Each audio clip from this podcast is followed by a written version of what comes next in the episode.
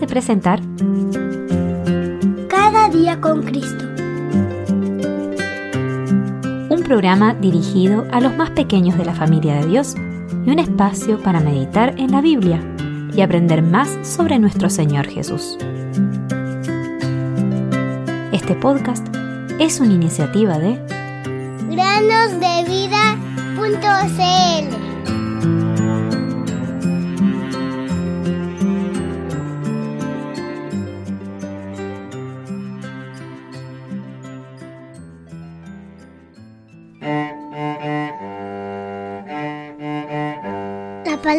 de Dios es viva y eficaz y más cortante que cualquier espada de dos filos. Penetra hasta la división del alma y del espíritu. Hebreos 4:12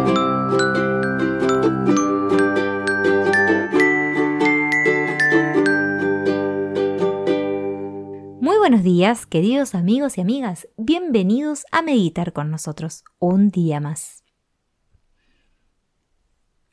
Durante la Gran Depresión, en los Estados Unidos, entre los años de 1930 a 1936, muchas personas experimentaron dificultades económicas. En ese tiempo, algunos hombres sin trabajo y dinero subían a los trenes de carga para buscar empleo en diferentes partes del país. A estos hombres a menudo se les llamaba vagabundos.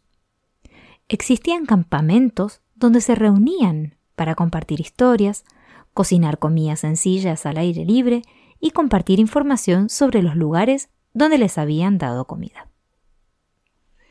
En aquel entonces, la violencia no era tan común como ahora, y la gente no desconfiaba tanto de los desconocidos como lo hacemos hoy en día.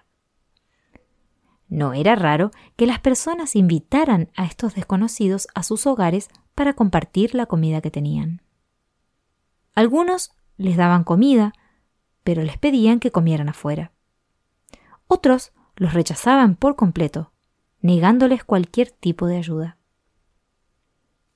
En muchas casas se usaban estufas de leña para calefacción y cocina. Algunas personas sin hogar ofrecían cortar leña o realizar otras tareas a cambio de comida cuando llegaban a la puerta en busca de ayuda. Mi padre siempre fue amable con los vagabundos. Los invitaba a entrar y sentarse a la mesa para compartir lo que teníamos, incluso cuando no teníamos mucho para ofrecerles. Recuerdo un día en particular cuando un hombre mayor con barba blanca vino a nuestra casa pidiendo comida. Todo lo que teníamos para ofrecerle eran algunas galletas de trigo triturado. Teníamos una vaca, así que teníamos leche para beber y poner en el cereal. Este pobre hombre tenía mucha hambre, tanto que devoró su comida y derramó leche en su barba. Estaba muy agradecido por el trigo triturado. Este hombre vino a nuestra puerta buscando comida y sabía lo que necesitaba. Tenía hambre. Ahora te pregunto a ti, ¿sientes un vacío en tu corazón? ¿Un anhelo por algo que no puedes explicar? Porque todos hemos pecado y estamos alejados de la gloria de Dios. En cada uno de nuestros corazones hay un hambre causada por el pecado. La respuesta a esta hambre se encuentra en 1 de Juan 4:8. Dios es amor. A pesar de que somos pecadores, Dios nos ama y desea satisfacer ese hambre que hay en nuestros corazones, que es causada por el pecado. Por eso envió al Señor Jesucristo para salvarnos. Dios envió a su Hijo para ser el Salvador del mundo. Primera de Juan 4:14. Nuestra familia pudo satisfacer el hambre del vagabundo con algo tan simple como un tazón de trigo triturado y leche. Pero el Señor Jesús tuvo que morir en la cruz y derramar su sangre para lavar nuestros pecados y así satisfacer el hambre que el pecado ha causado en tu corazón y en el mío. El Señor les dijo a sus discípulos, y eso incluye a todos los niños y niñas ahora. Dejen que los niños vengan a mí, y no se lo impidan, porque de ellos es el reino de Dios. Marcos 10:14. Venir al Señor Jesús significa que crees en tu corazón que Él es el Hijo de Dios, que te ama y que Él sufrió y murió para pagar tu deuda de pecado ante Dios.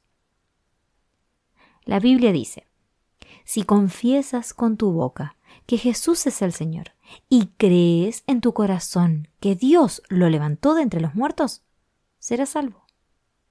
Porque con el corazón se cree para ser justificado, pero con la boca se confiesa para ser salvo.